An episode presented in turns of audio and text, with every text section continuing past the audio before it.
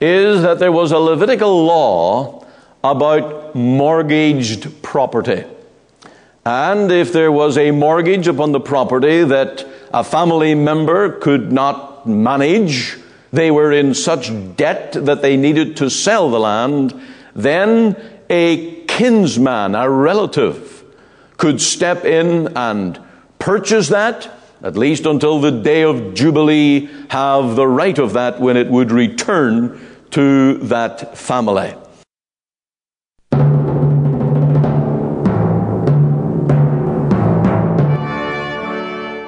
Welcome to Let the Bible Speak. This is Ian Goligher, and today our message is on Ruth's marriage to Boaz, a romance and redemption in the mix. And of course, this is the love of God for sinners, and that He sent His Son to be our husband, and Christ died for the church and gave Himself for her. Today also we have sketches of church history. We're going to be reading a little bit on John Calvin. And uh, we have an item of music, Amazing Grace. And we just want to begin with reading the book of Ruth, chapter 4. And I trust that will be of encouragement to you today. Boaz said unto the elders and unto all the people, Ye are witnesses this day that I have bought all that was Elimelech's, and all that was Chilion's and Mahlon's, of the hand of Naomi. Moreover, Ruth the Moabitess, the wife of Mahlon, have I purchased to be my wife, to raise up the name of the dead upon his inheritance, that the name of the dead be not cut off from among his brethren, and from the gate of his place. Ye are witnesses this day. And all the people that were in the gate and the elders said, We are witnesses. The Lord make the woman that is come into thine house like Rachel, and like Leah, which two did build the house of Israel. And do thou worthily in Ephratah, and be famous in Bethlehem. This is a great uh, story in the book of Ruth, and it is a romance of God moving Boaz to seek Ruth to be his wife.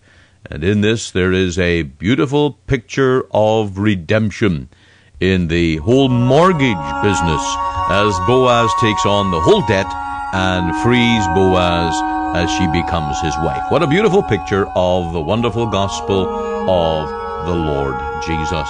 Now, to go along with this amazing story, we have, of course, the hymn Amazing Grace. How sweet the sound! And I trust you will be blessed today as you stay with us here as we let the Bible speak today.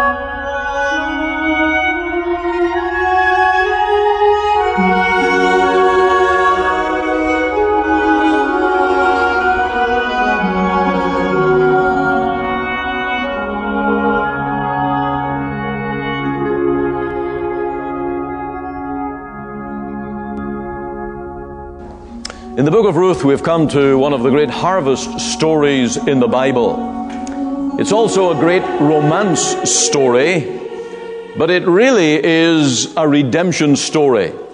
And of course, it's intended to depict the redeeming work of our Lord Jesus for his people.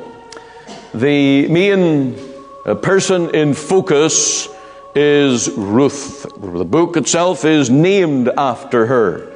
And she is the daughter in law of Naomi.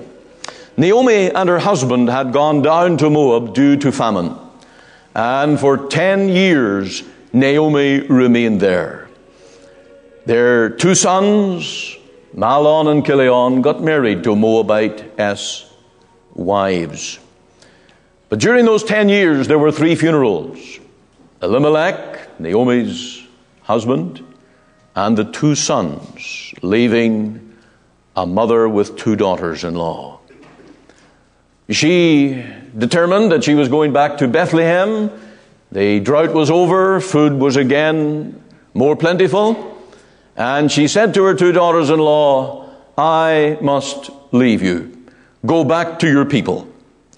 Orpah kissed Naomi and she departed. But Ruth said, I will not leave you.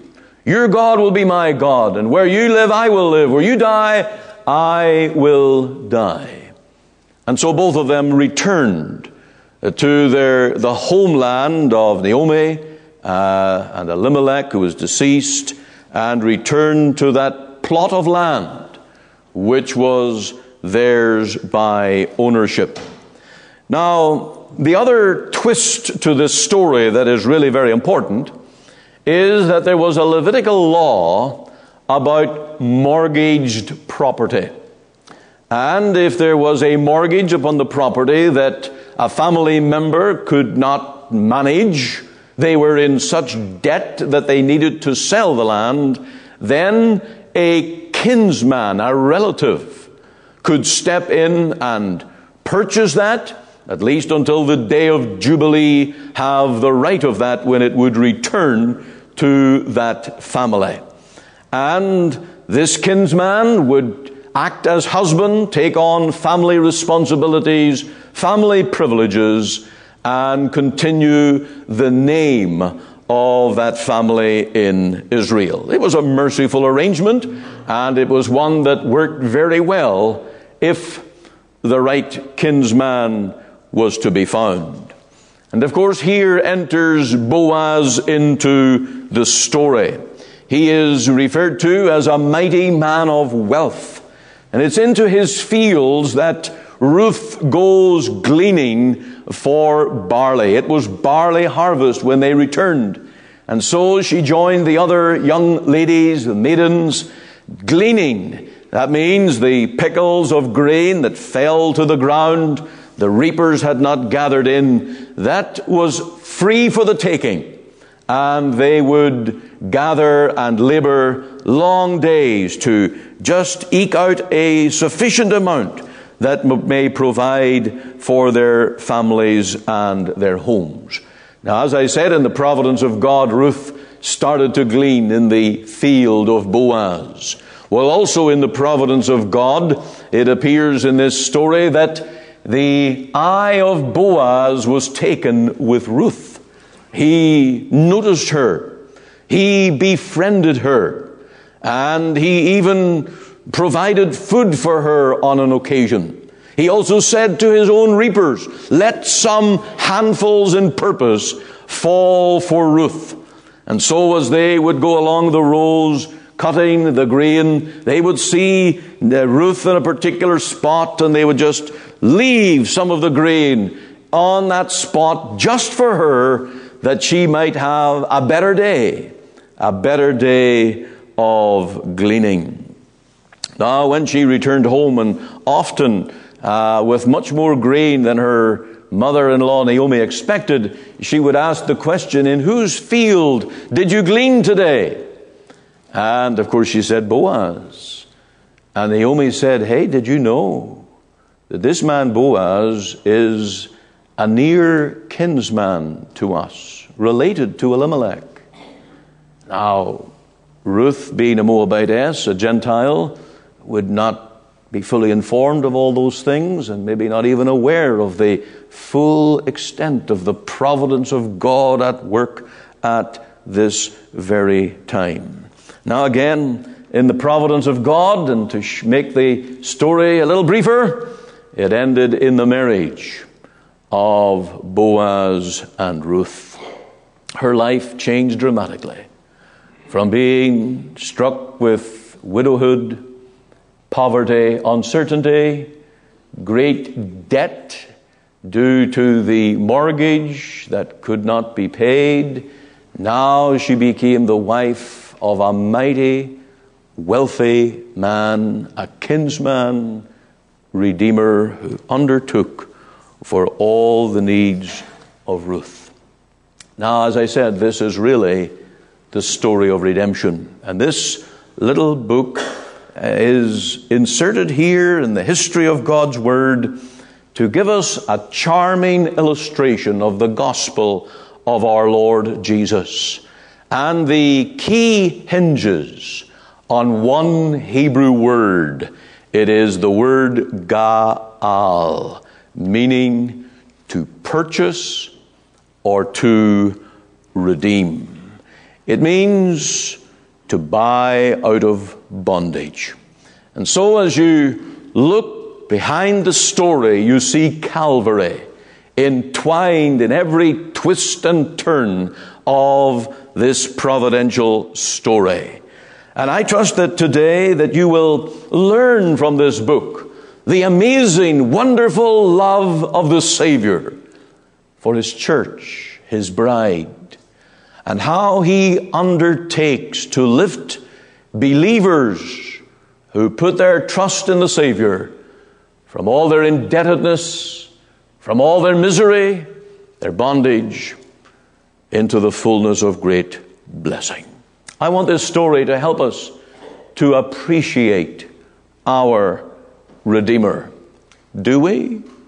As we would come to participate in this communion, to remember our Lord, do we appreciate the Redeemer we have and what He has done for us?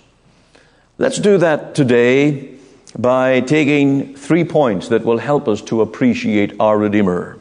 First of all, Boaz was the right man for Ruth. And we will learn from this that Christ is the, the right man for us. Boaz was the legal man for Ruth. And we will learn that our Lord has cancelled every legal argument against us, silenced the law. We will learn too that Boaz was the loving man for Ruth. And our Lord is the lover of our souls. Salvation is not just a clinical, cold, legal work. It is that. It is that but it is also the love of the Savior for His church, for His bride, His people. Firstly, then, Boaz was the right man for Ruth because he was related to Ruth. I'll take you back to chapter 3, verses 1 and 2. And here is Naomi speaking. This is the mother in law, Naomi. And she said unto Ruth, my daughter, shall I not seek rest for thee, that it may be well with thee? Let me tell you, that's what the gospel's all about. To bring sinners into a state of rest. There is no rest, no peace for the wicked. The man who lives and dies without the Lord Jesus will never know peace. Neither in this world, his conscience will be against him, every witness of truth will be against him and in eternity there will be awful torment of soul. And so our Lord came into this world to bring peace.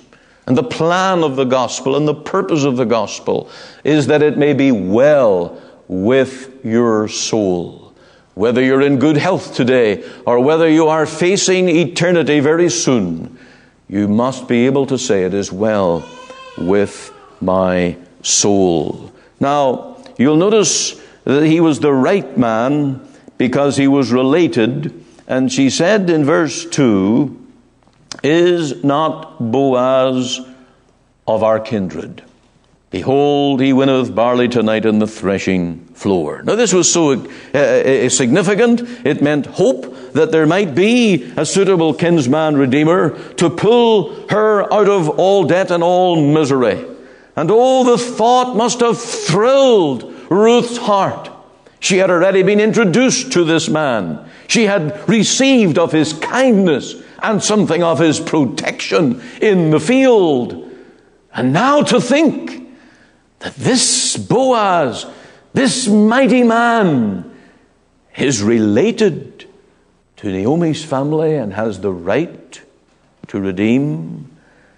Ruth's heart must have leapt at all the possibilities that this brought. Now, for us, the same is true because Calvary's work is through the humanity of our Lord Jesus.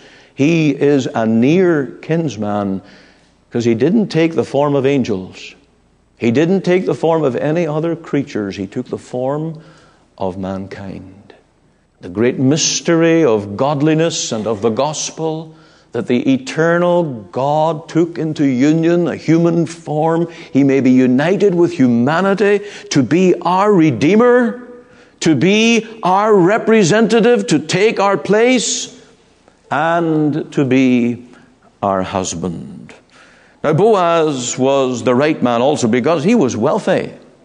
And he had not only uh, the, the family relationship, but he also had the extensive wealth that would be required to take on this obligation of another property and another family situation. And we will learn later that the other kinsman, the anonymous kinsman, he couldn't do it.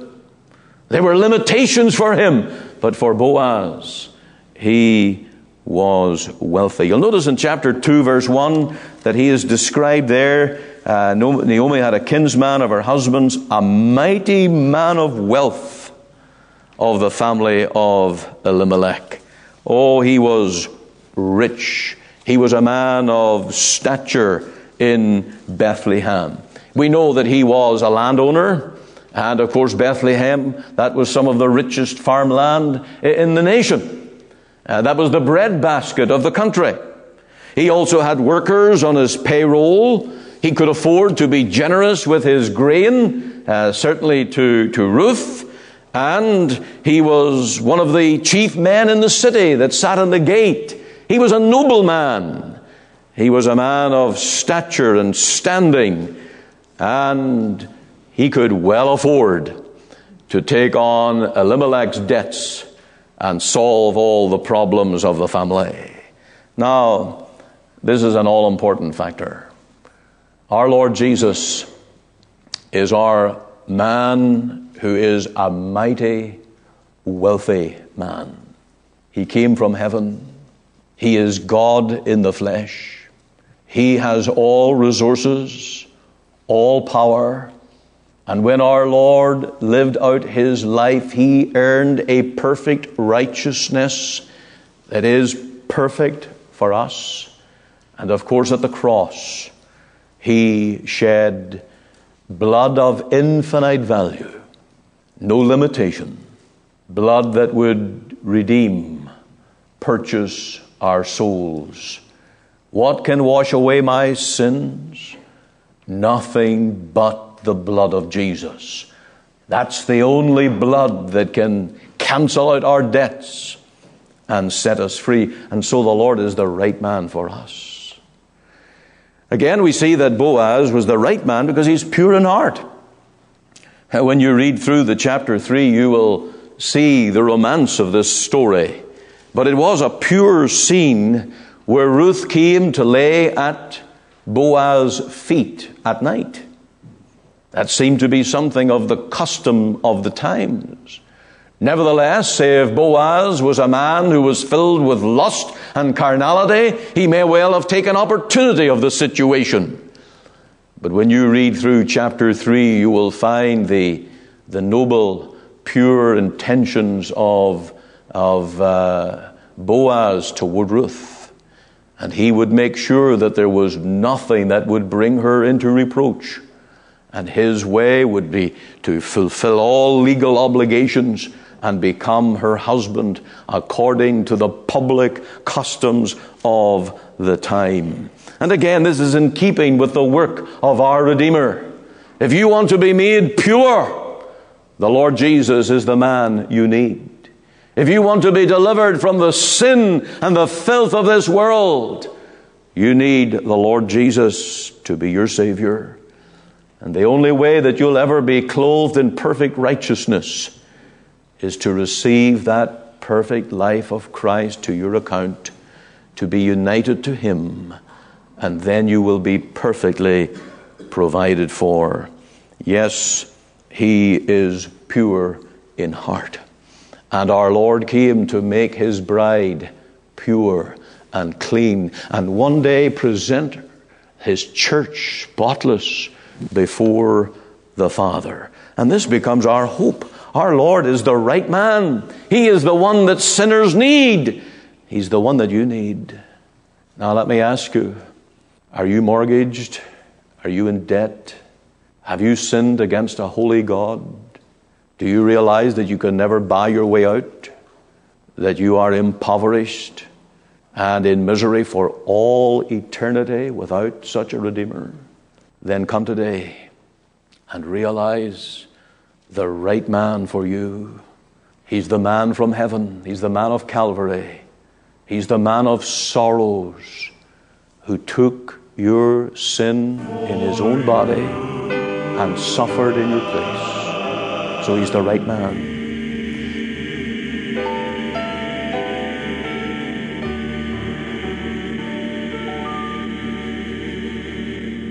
You're listening to Let the Bible Speak. Thank you for joining with us here at the Free Presbyterian Church, and I trust that the Lord will bless you through His own Word.